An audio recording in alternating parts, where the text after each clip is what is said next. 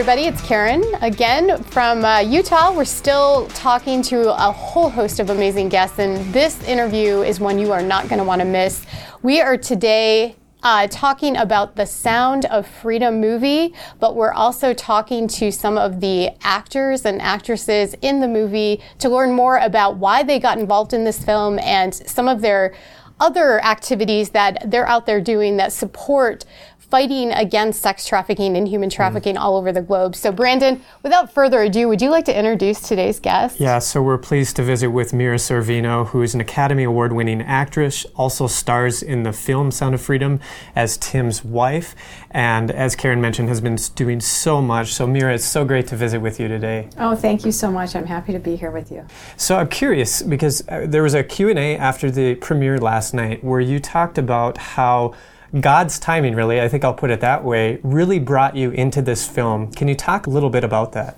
Um, okay, well, first of all, I knew Tim Ballard for years because I've been a Goodwill Ambassador with the United Nations Office on Drugs and Crime on Human Trafficking since 2009. So we sort of run in the same circles. Like all the people who work on this theme start to get to know each other over the years, and I always respected him so much.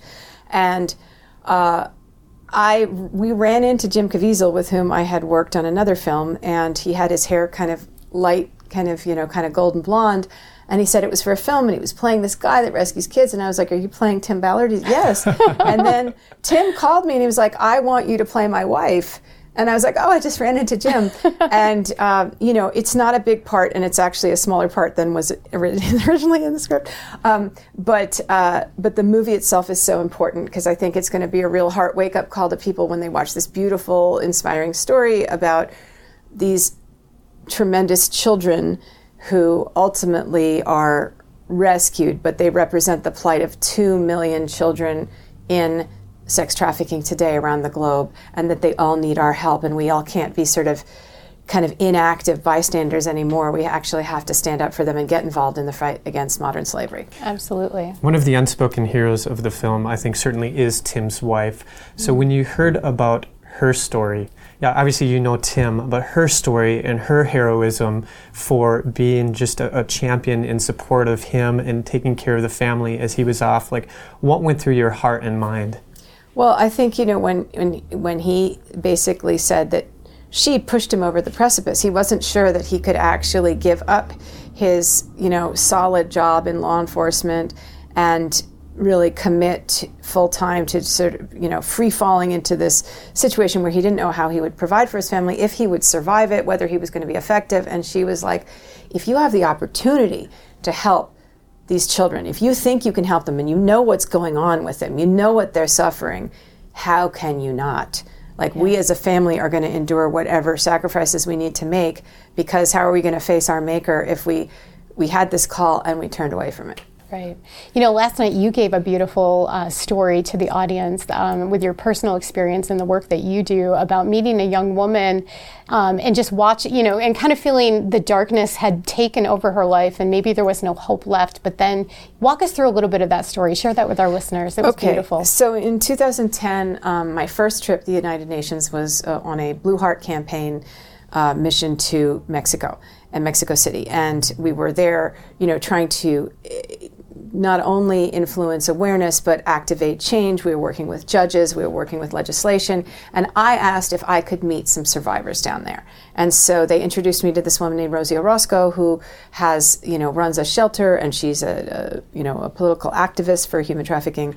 And she brought me to this shelter that was full of all these girls and mm. these little kids and i was like okay these little kids must be like the sisters or you know whatever of these and and I first met a girl who was seven, and she had been in a Cancun brothel for three years, and had just been rescued. And she reminded me of my daughter. I looked in her face and mm. her innocent little eyes, and she was missing her front teeth, and she was showing me her math homework, and then she was showing me dance moves she was taking in her dance class, and the idea that she had been forced to do things that she could only term incorrectos in this brothel for Cancun spring breakers, like mm. just I, I, saw my daughter's eyes in hers and I was like, wow. And I, and I didn't talk to her about what had happened, but I knew what had happened to her.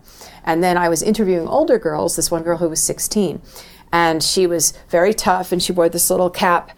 And, um, you know, she was describing kind of without emotion all these things that she had undergone. And later, CNN Freedom had done a mini documentary on her, and it was estimated that she had been raped 64,000 times over Oh the ages of 12 to 16. And one of the consequences of her exploitation was that she had born a child.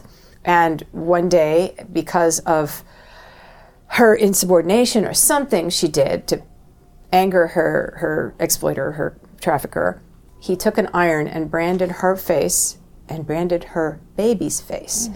And that was when I realized that this little child running around behind her was her child.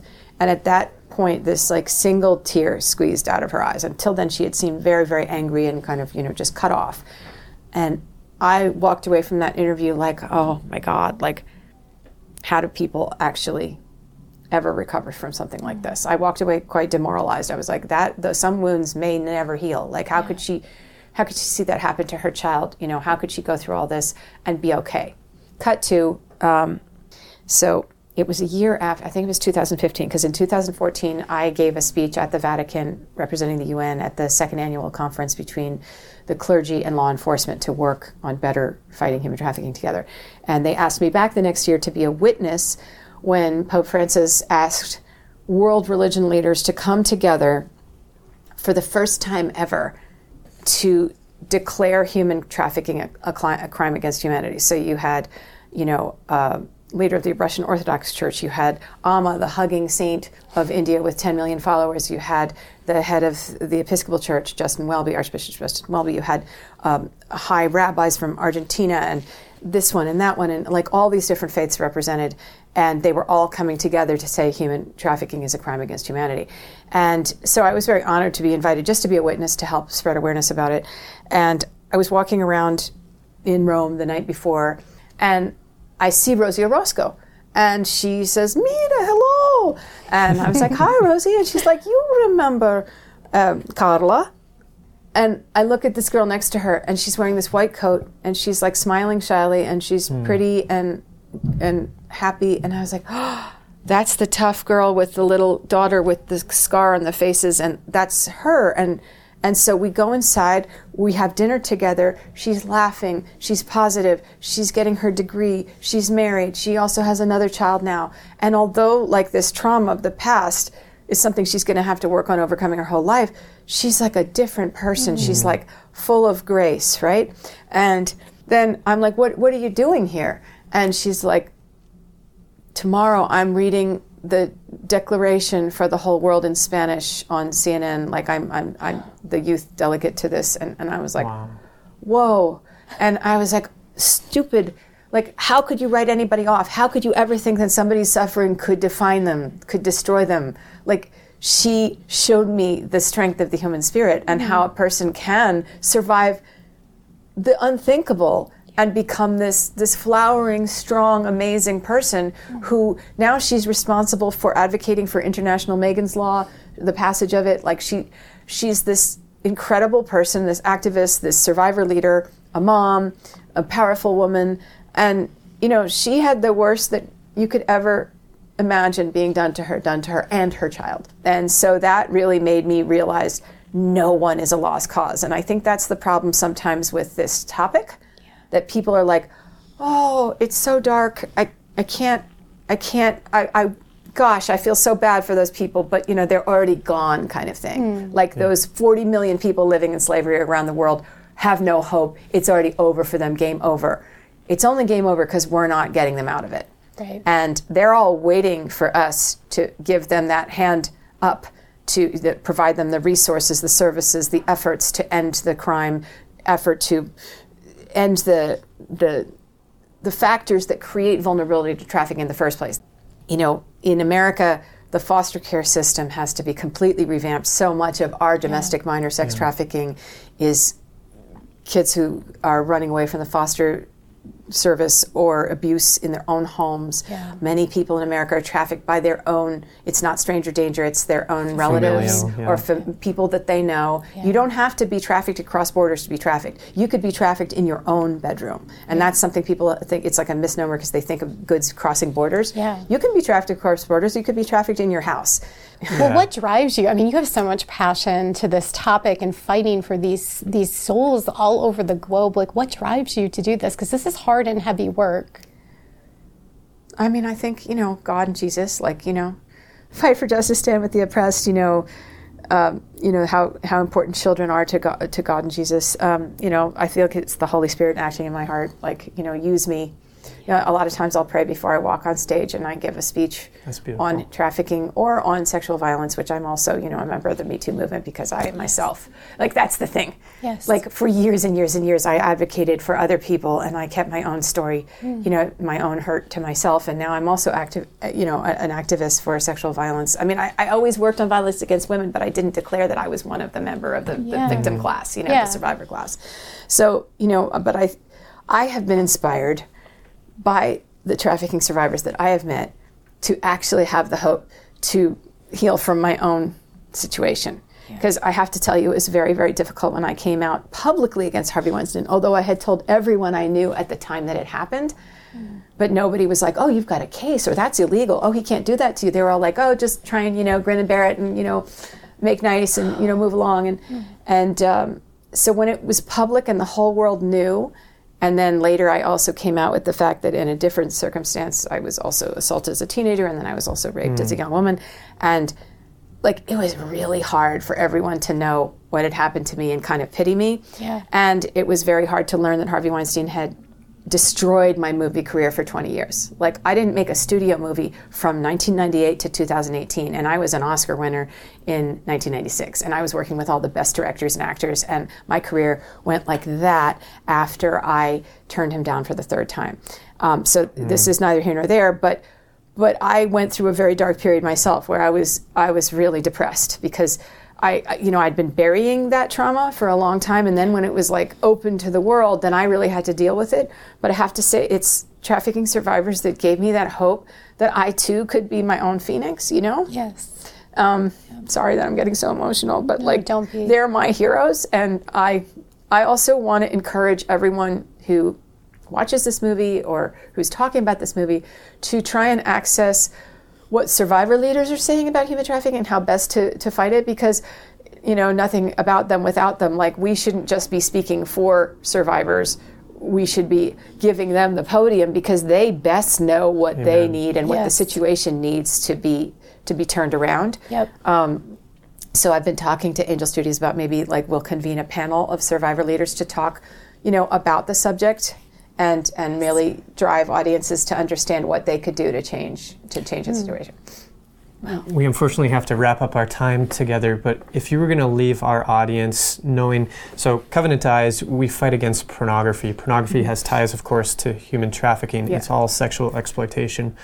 What would you tell our listeners about trying to stop the demand for human trafficking through fighting things like pornography? Both pornography and commercial sex create the market for horrendous exploitation and abuse of not only children but adults.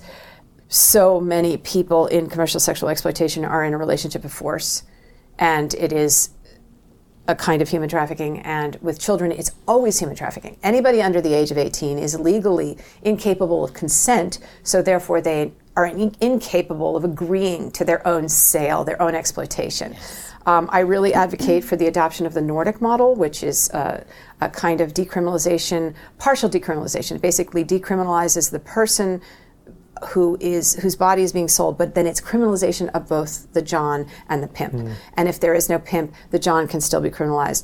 And in countries where this has been adopted, rather than full decriminalization, um, there is seen a market reduction in commercial sex, mm. which then you are decreasing the marketplace for trafficked people because the terminus of sex trafficking is commercial sex. So if you narrow or eliminate the marketplace, if you take away the demand, you no longer have a place for people to sell people because pimps would rather earn money off of people that they have to pay nothing to, that they're exploiting and forcing to work, rather than you know, just taking a little 10% off the top and running a legitimate kind of, you know, agent kind of business. Um, and in every country where they fully decriminalized, it's legitimized the pimps and they have brought in wholesale more trafficked people rather than the other way around. People who want to buy other people, I feel, are already dehumanizing that person. I feel that to be a real man in today's world, once we know what we know about what goes on, is to lift up other people and not exploit them, not buy bodies, not rent out a person's body as though it was an object rather than a real human being who has real needs of relationality, of being in a mutually respectful relationship. And uh, I think that, you know, I'm sure we're on the same page that if people stopped buying sex, you would stop this abuse of trafficked people and especially trafficked children. And one of the things that we've talked about today in many of my interviews is how, you know, sex addiction, which a lot of people who watch porn are in the throes of, um, you know, th- there are these pleasure centers or these dopamine receptors in the brain or, you know, emitters um, that they kind of stop working after a while. You know, yeah. it's it's like a heroin user who no longer gets high from the same amount of heroin, and they you know go up and up. So people who are addicted to sexual experiences, whether it's online or in person, sometimes they need new and more extreme and more we would call it depraved experiences to still get that high yes. in the brain. So they go for more violent either videos or in-person situations, um, and they will go for younger, younger exploited people. And mm. it's not necessarily that everyone who buys the bodies of children to exploit and hurt and rape are, and all child sexual exploitation is rape um, they're not necessarily pedophiles to begin with. It's on the menu. And so if someone is addicted mm. to this kind of experience, they want to try something new, something more extreme, something more depraved, something more out there. And going younger in age provides that new thrill. And the younger they go, the more sort of off it is and the more hitting that. So so it's not necessarily that you've got this world of pedophiles. Some of them are just sex addicts who are like that doesn't do it for me anymore. I need it to be more violent. I need it to be younger. I need it to be more extreme. I need it to be multiple people. I need to I need there to be pain involved. And so you're seeing children as young as babies being hurt online. Like when one of the amazing things that I wish that they had asked me yesterday in the after thing. But you know, if if they talked to me about what the one memory of Colombia was for me when we shot this movie, it wouldn't have been on set. It would have been when Tim Ballard took me to see the juvenile um, online predator uh, bureau that they created with the conjunction of the Colombian government, the U.S. government, and uh, funding from Tim's organization um, to catch online predators who were abusing children. And one woman told me there, you know, they, they stay online 24 7 with, you know, computers and headsets, and they're trying to find these predators online, and it's an incredibly difficult job. And one of the women who worked there told me in Spanish about how she had seen, and I recorded the whole thing, um, but she found a, a woman online who was on Twitter taking live donations for her to hurt a baby, to injure a baby online for people who were watching this and and so I mean that those brave, uh, dedicated people who are doing stuff that would make most people sick to their stomach and they'd burn out, like like you see in the beginning of the movie that one character who's like quitting. Mm-hmm. Um, that was really striking to me and just once again galvanized me more and more. So whenever you see somebody underage, and there's so much underage, that you're basically watching child abuse online and you are you are um, enabling it by watching it. You know, the more views, the more of that they're going to make, and whether it's monetized or not. You know, it's like any, any website, the more traffic it has, the more they're going to keep making that and keep exploiting more and more children, hurting more and more children on camera to fill that demand. And how can we live with ourselves if we think that, oh, me, me watching this, me, you know, having an experience by watching this is actually making them go out and hurt another child or hurt the same child again, mm. you know, visit unspeakable trauma on these kids because I'm a voyeur to it. Like, how can we live with ourselves that way? You know, and, and maybe right. maybe we need help. Maybe these people who are currently engaged in this kind of lifestyle need to give it up to God and be like, I, I need help, I need treatment, I am an addict, I'm powerless to help, I need a 12 step program, I need to do something, I need to, you know, pray, I need to find a, a mentor. Because maybe they can't exit it alone, but if they do, it's going to be the best thing they ever did, you know? And so, men, stop buying sex. stop watching online sexual exploitation and sexual abuse materials, especially of minors. Um, you know, don't support Pornhub, which doesn't verify the ages or the, you know, the sort of free will of the participants. Um, you know, there have been many cases against Pornhub for having exploitation materials there that were not ever, there was no consent granted by the subjects who were on camera. Yeah. Um, and, and try, let's try and remake ourselves as, as a society of truly modern and human men and women that lift each other up and don't don't inadvertently increase the suffering all around us. I think that's a, a really strong call to action it for is. our listeners. Really and is. I hope that all of our listeners, you know, can take action after this interview because um, this this is a really tough topic. And thank you for all of your work and whatever we can do to support that. Let us know because it's it's hard work and you're doing great things. And thank you for your work with the UN and all over the globe, just bringing exposure to this issue. Thank, thank you. you.